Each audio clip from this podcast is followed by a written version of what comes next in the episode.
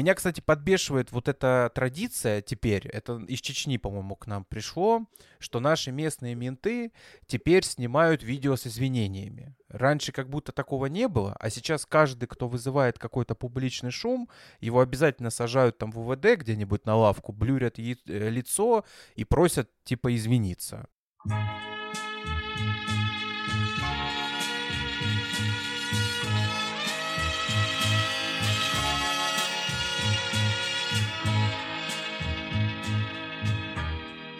Здорово, ребята!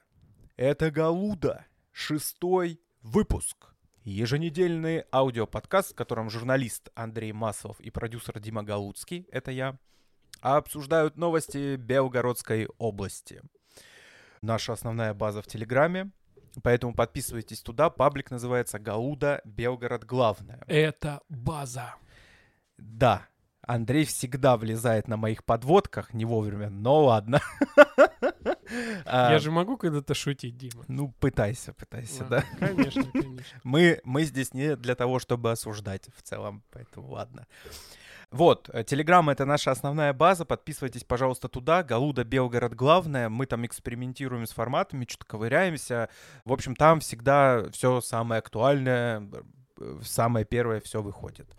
Ну и, конечно, нас можно слушать на всех аудиоплощадках страны. Это, безусловно, Яндекс.Музыка, ВКонтакте, Google, Apple подкасты. Мы там есть. Приходите. Все площадки страны звучит, конечно, Дима. Ну это я лишь пафоса взял, да. Я прямо это сейчас возьму тряпочку, протру свой ним просто вообще. Я ладно, ощутился да. Звездой. Ой, все, пойдем. Дай подушню. Как всегда, начинаем с историй. И первую расскажу я. Андрей, я, на Тиндере зарегистрировался. Уже давно пора. Но я уже надломился, да. Уже вот пришел этот момент. Хорошо, что только ты. Надлома. И, суть в чем? Ну, ты сказал, ты надломился. В чем надлом? Надлом, что я зарегистрировался в Тиндере, что все, вот это край, за которым больше ничего нет. Ты дальше в библиотеку пойдешь знакомиться? Надо было дойти в библиотеку. Но суть не в этом. И там, любопытно, там тебе девчонок анкеты. Ты рассказываешь, будто мне 50 лет, и я не знаю, что такое Тиндер. Но у тебя все-таки 2 детей, ты женат, поэтому... Ну, я не зарегистрирован был, но я знаю, как работает Тиндер. А откуда ты знаешь, как работает? Да вот знаю.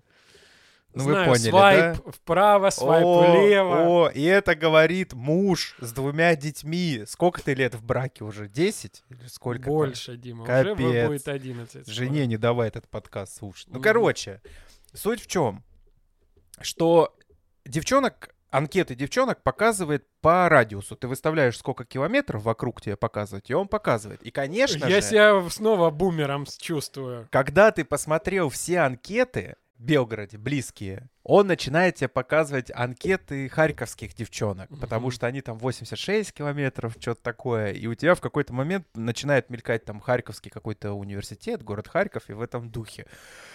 Ну и девчонки как девчонки, но некоторые пишут себе описание, и там, конечно, жутковато прям становится. Эта история смешная, но конец у нее не смешной, потому что там некоторые харьковские девчонки пишут белгородцы, там, вместо смайлов скидывайте координаты пусковых.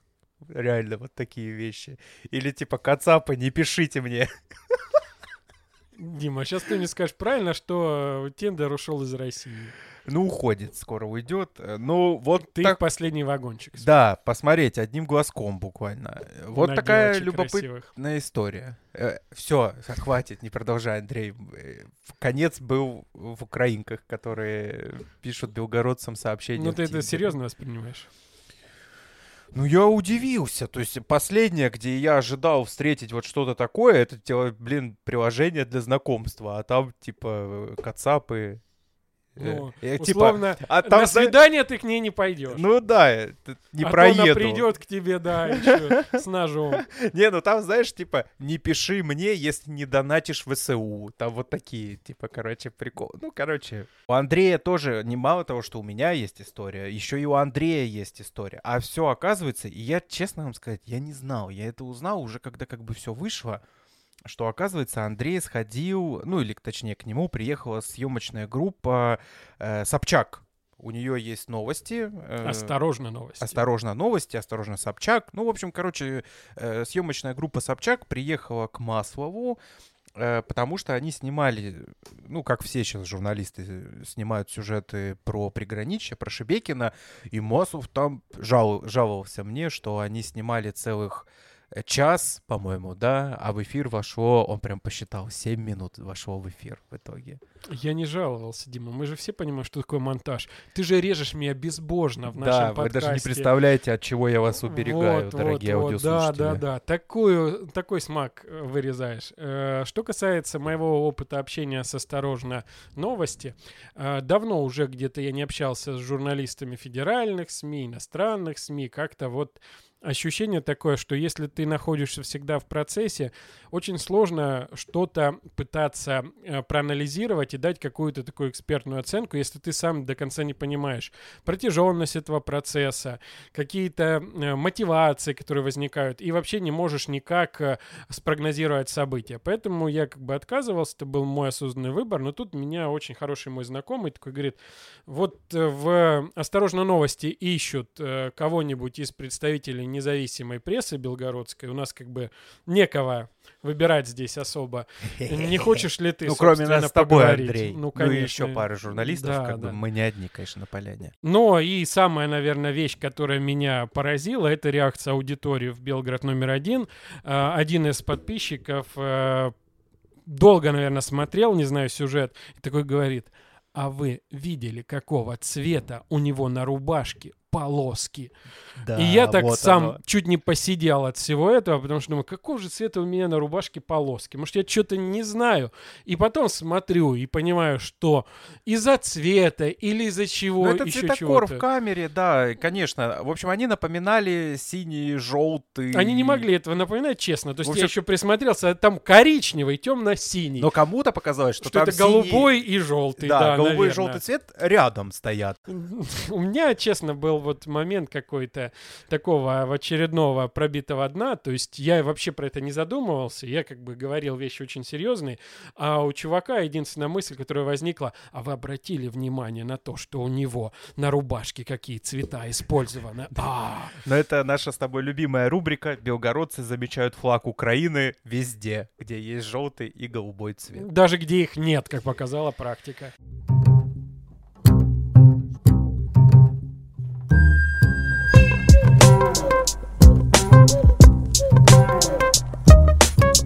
Ну все, ребята, вот такие две истории. Приступаем к новостям. Наш выпуск будет разделен точно так же на две части. В первой части мы быстренько пройдемся по основным новостям, которые были в Белгородской области. А во второй части мы обсудим все, что у нас происходит в Шебекино. Ну, сделаем такой краткий обзор за неделю. Там много чего поменялось, много чего произошло, и это требует нашего внимания. И первая новость. Полицейские задержали 2 человек, которые нанесли надпись на баннер с героем СВО. Ими оказались 21-летний белгородец и его 24-летняя подруга. Ох, блин. По словам нарушителей, они были в состоянии алкогольного опьянения и не задумывались, что наносят надпись на баннер с изображением погибшего военнослужащего. А также принесли свои извинения. Меня, кстати, подбешивает вот эта традиция теперь, это из Чечни, по-моему, к нам пришло, что наши местные менты теперь снимают видео с извинениями. Раньше как будто такого не было, а сейчас каждый, кто вызывает какой-то публичный шум, его обязательно сажают там в УВД где-нибудь на лавку, блюрят лицо и просят типа извиниться. Ну, скорее всего, они подсчитали по каким-нибудь там своим мониторинговым вещам, что после этих извинений число каких-нибудь там происшествий снижается. И они считают, что в этом есть связь. У меня такое только предположение, зачем это делать во всех регионах. Это, мне кажется, не типично чеченская история, а скорее общая МВДшная.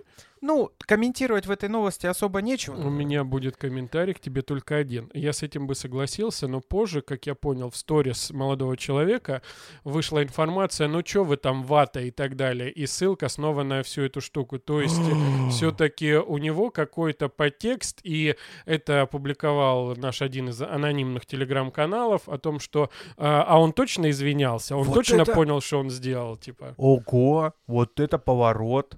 Ничего себе. Угу. Прикольно. То есть в сторис была какая-то штука. Извинения же, по-моему, на видео девушка давала только. А парень потом выложил вот эту херню. Вот такие вот дела, ребята.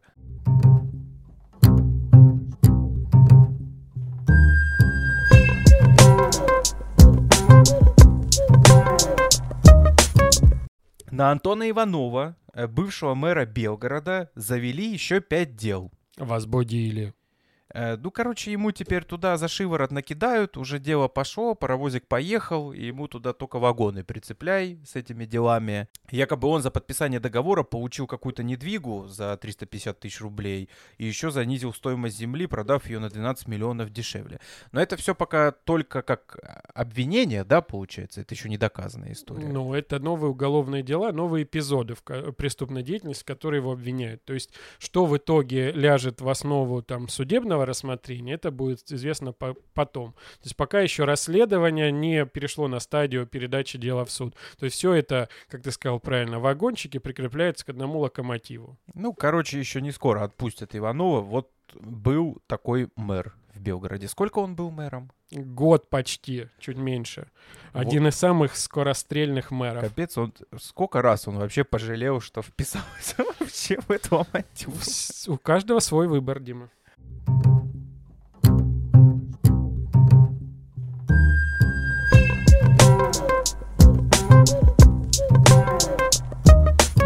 Кстати, тут про локомотивы мы сейчас разговаривали и про вагончики. Теперь в буквальном смысле. В Белгороде, в общем, сошли с рельсов вагоны. В Алексеевском горокруге. В Алексеевском горокруге, да. И причиной этого стал, в общем, подрыв 2 взрывных устройств. Ну, те самые... Хотел сказать слово пресловутые, ну не знаю. Ну, в общем, диверсии, которые устраиваются время от времени по всей России, вот они тоже теперь время от времени устраиваются в Белгородской области. И у нас, в общем, 2 вагона сошли, никто не пострадал. Это были, я так понимаю, грузовой поезд это был, да? Да, одного из предприятий Алексеевского округа. И сначала, в общем-то, думали, что дронами его атаковали, а потом эта версия не подтвердилась. В общем, основная версия, что просто заложили взрывчатку. Был подрыв железнодорожных путей в 2 местах, да.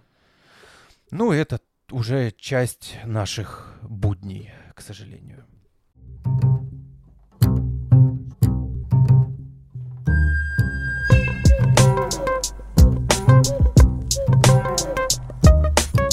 Интересная новость, которую я комментировать не буду, ну или чуть-чуть. Гладков встретился с депутатом Госдумы Федерального собрания РФ Адамом Султановичем Делимхановым. Чеченский батальон ведут в Белгородскую область для предотвращения диверсионных вылазок. Но это такая, как бы, одна из серий сезона, когда и Пригожин, и глава Чечни говорили о том, что если Минобороны не может защитить Белгородскую область, то они придут защищать Белгородскую область. И мы еще как-то в прошлом или позапрошлом выпуске немножко иронизировали на эту тему, что вот все они говорят, а тут уже и видосики появились, как колонна там бронемашин с надписью «Ахмат», мигалками, уже они, в общем, ехали в Белгородскую область и... В общем-то, все. Ребята приехали, ребята уже здесь. И есть фотка, где губернатор Белгородской области Вячеслав Гладков стоит и жмет руку Делимханову, как бы, что вот теперь партнерство у нас. Ну, не то, что партнерство, что они в совместных обсуждениях оперативной обстановки участвовали вместе с Минобороны, вместе со всеми. То есть, на мой взгляд, это такой вот сигнал о той силе, к помощи которой готов прибегнуть регион в нынешней ситуации. Такой вполне понятный, хотя... Официально о том, что там будут защищать, из уст губернатора не прозвучало. Это прозвучало из уст главы Чечни и из уст непосредственно депутата Чеченской Республики. Да, Рамзан Ахматович Кадыров сказал, что батальон «Запад» будет охранять границы региона и сможет существенно повысить безопасность на приграничных территориях без особых усилий. Ну, смотрим.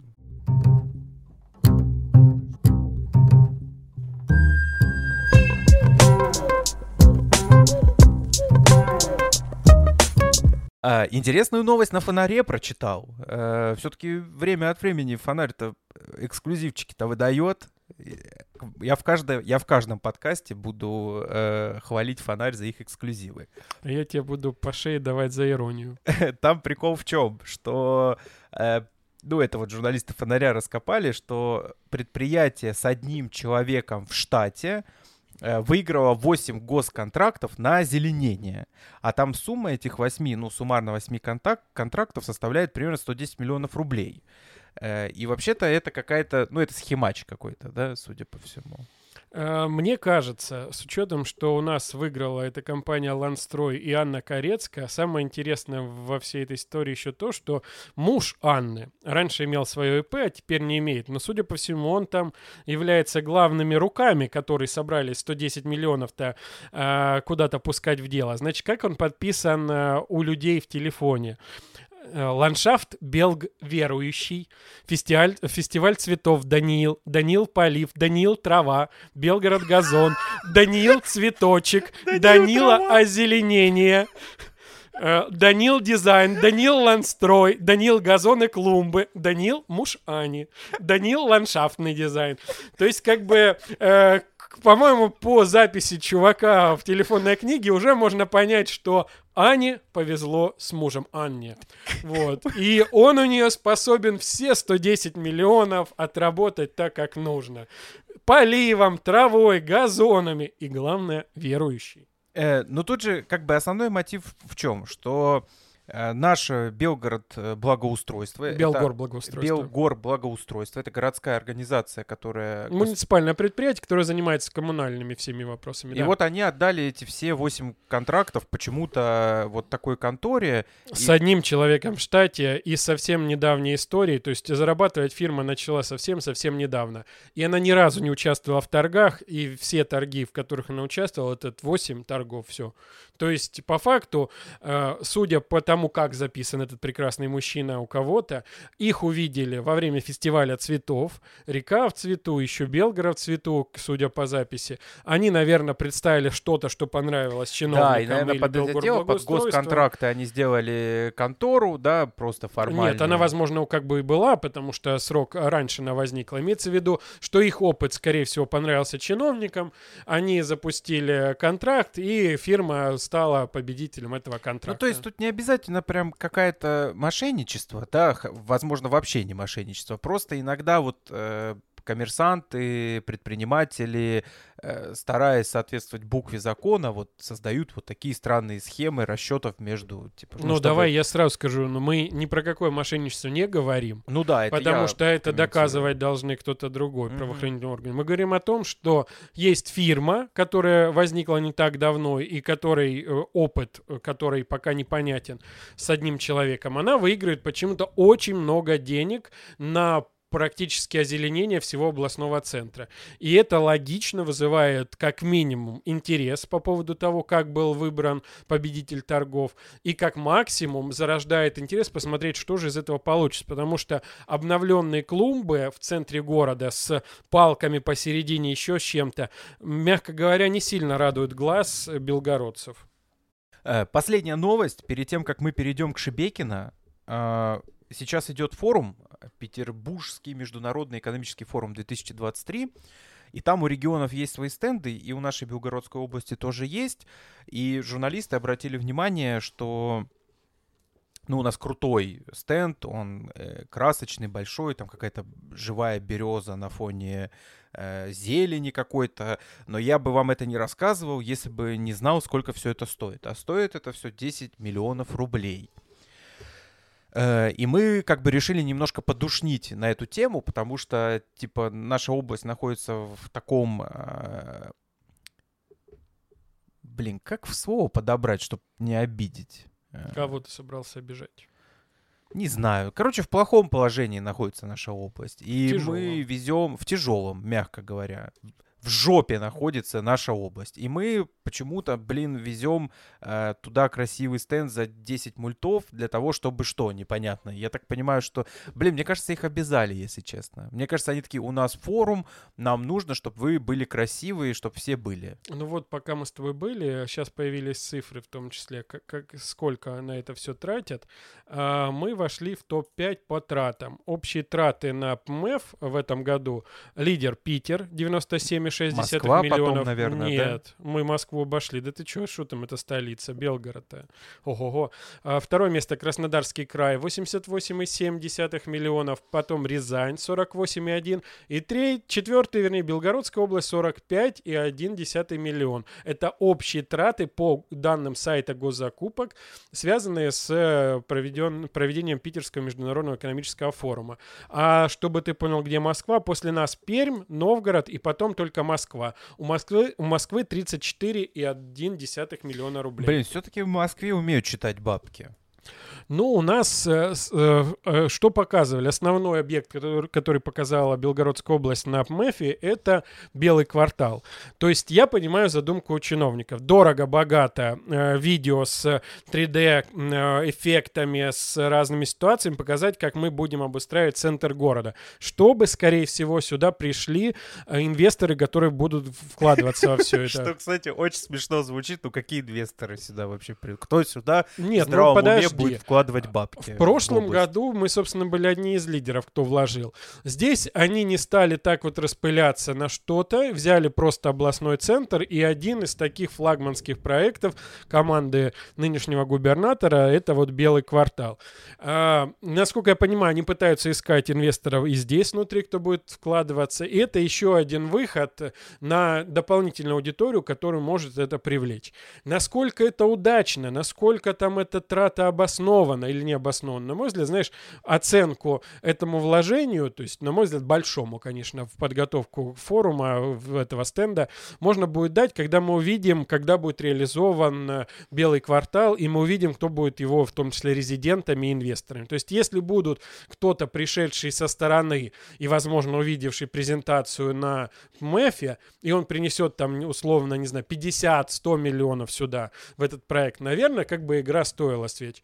А если нет, то все равно никого не накажут. То есть как бы это была попытка. Выстрелили из пушки по воробьям, попали, не попали, другое дело. Ой, переходим к Шебекино.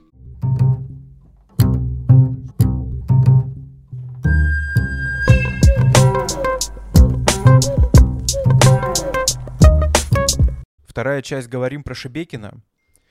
С чего хочется начать, наверное, первое. Это, конечно же, интенсивность обстрелов упала.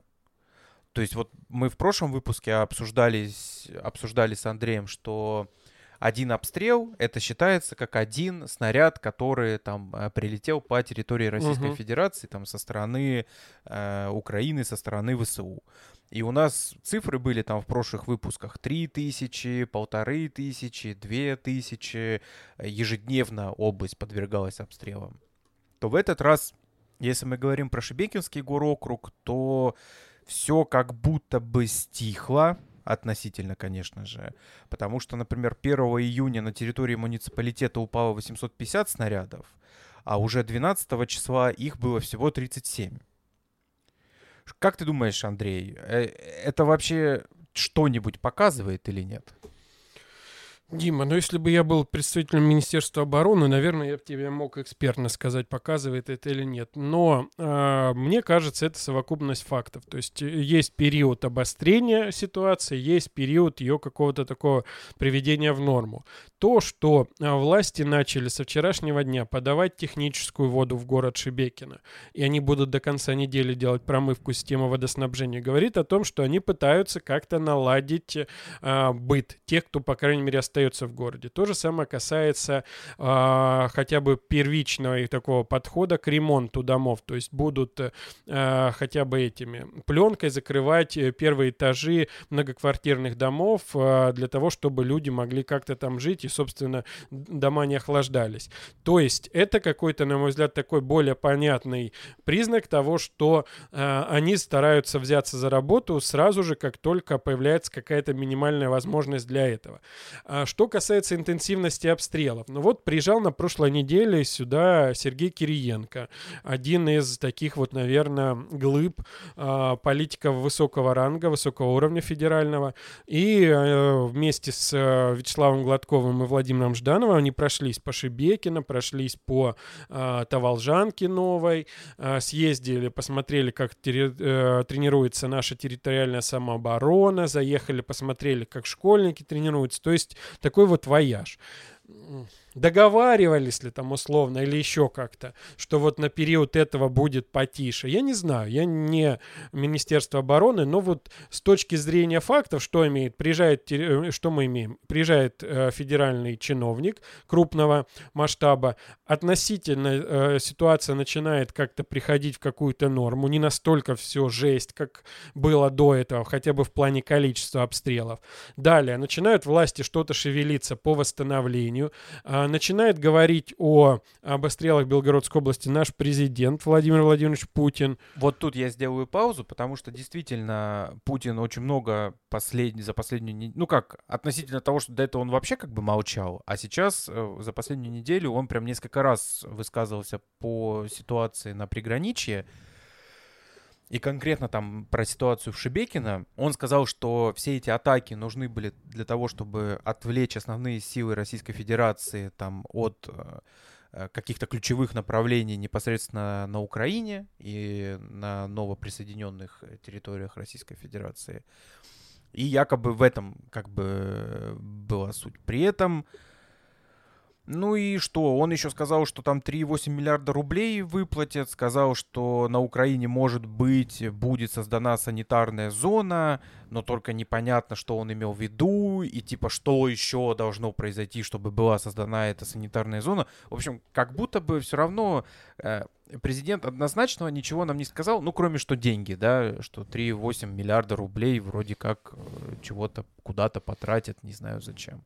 Если мы говорим про эту какую-то большую политику, Дим, но это все было сказано, во-первых, в один день на встрече с военкорами, то есть это прям целым блоком шло, ситуация в Белгородской области с обстрелами и с помощью. Люди услышали главное, что вот федеральная власть будет им помогать, оказывать материальную помощь, и по закону это уже происходит, то есть шебекинцы получают выплаты в 10 тысяч рублей, которые оказались в населенных пунктах, где введен режим чрезвычайной ситуации и куда сейчас невозможно въехать, и потом еще будут получать по 50 тысяч рублей жители тех территорий, которые потеряли имущество или они не могут вернуться за своим имуществом первой необходимости, потому что туда запрещен въезд. Вопрос в том, что сразу же возникла ситуация, что поняли, что под эту выплату не попадают жители, которые проживали фактически в городе Шебекино, в Новой Таволжанке, но у них была прописка в другом населенном пункте. И выплатить им вот эти вот суммы из федерального бюджета по закону нельзя, потому что тут же придет прокуратура и скажет, вы нарушили законодательство Российской Федерации. То есть деньги выделены, но на некоторых жителей их потратить нельзя. В частности, те, кто мог жить там в Шебекино многие годы, трудиться, работать, приносить деньги в бюджет, но просто были прописаны, условно, там в Белгородском районе. Ну вот я... Как? Это сейчас вы сразу меня помидоры не кидайте, я поясню свою позицию. Я понимаю, почему так происходит.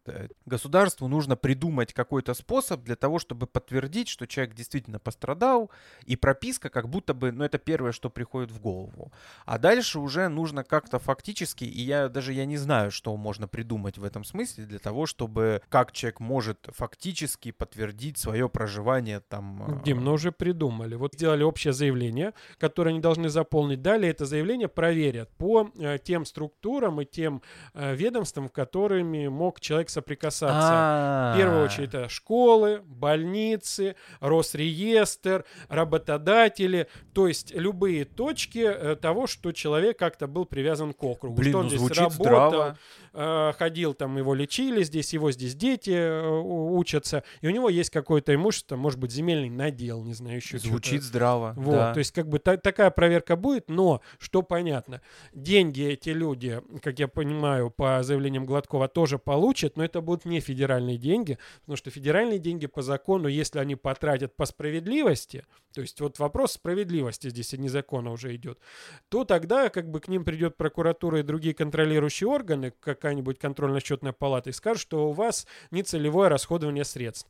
Вот поэтому они будут искать, скорее всего, или там задействовать внебюджетные источники и оказывать помощь. Уже один такой внебюджетный источник промелькнул в новостной ленте. Это фонд поддержки военнослужащих и их семей, который был создан в октябре 2022 года.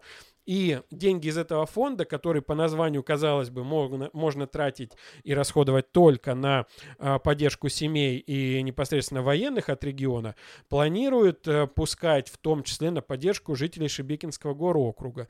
И, допустим, мэр Белгорода, когда рассказывал людям, что можно туда перевести денег, он сделал такую оговорку, что по, получается, этим направлениям деятельности фонда он имеет право оказывать другую благотворительную помощь, а не только вот аккумулировать ее в отношении военных и их семей. Поэтому по закону они нашли вариант, откуда можно еще взять деньги, чтобы выплатить шебекинцам.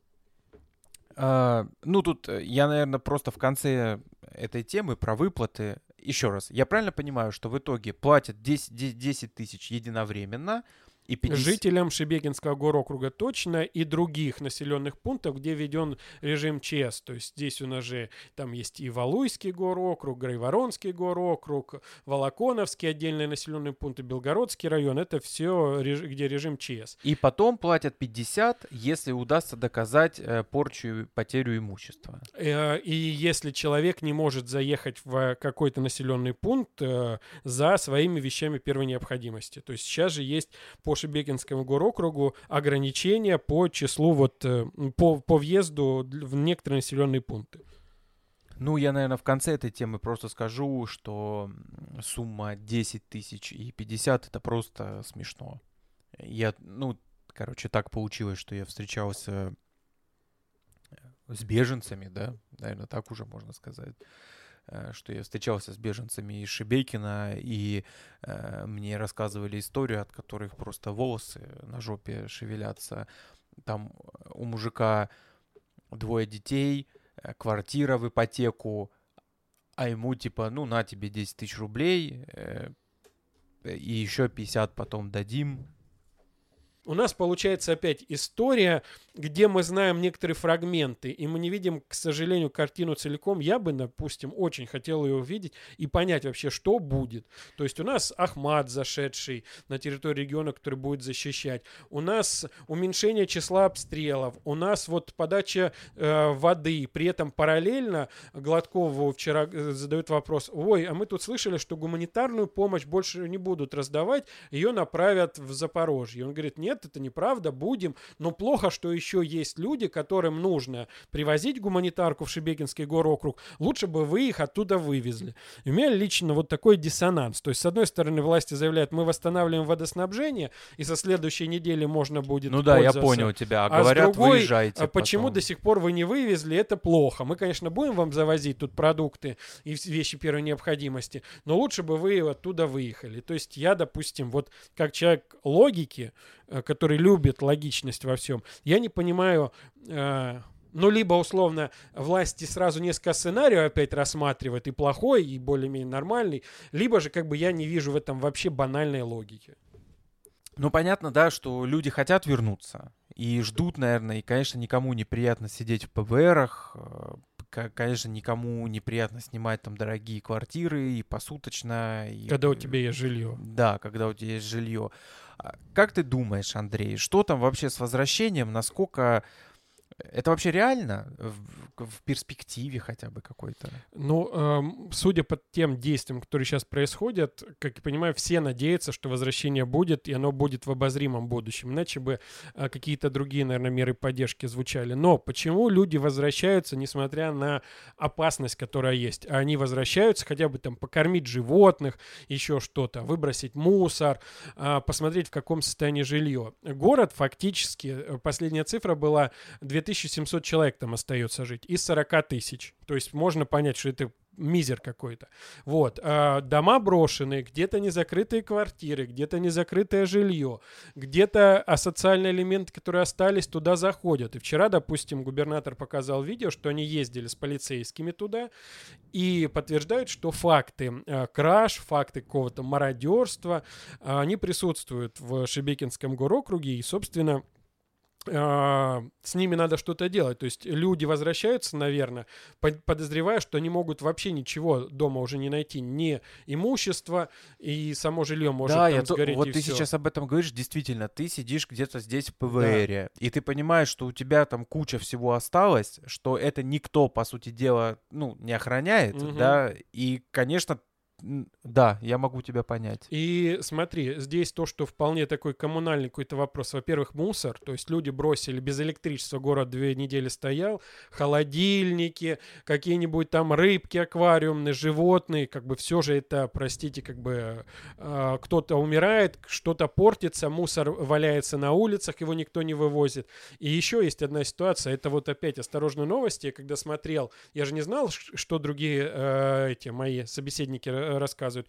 Но когда они общались с одним из волонтеров, кто вывозил, он рассказывал, что люди обращаются, вот в таком-то подвале пожилой человек лежит мертвый, он уже начал разлагаться, он воняет, может ли кто-то приехать его забрать? И волонтер звонит и говорит, кто-то может это сделать, а вот его, как я понимаю, кто над ним там стоит, говорит, ну мы этим вопросом не занимаемся, мы попытаемся передать там 112 и другим службам, чтобы они приехали. И диалог журналиста и волонтера, так вот, и этого третьего человека, который по телефону.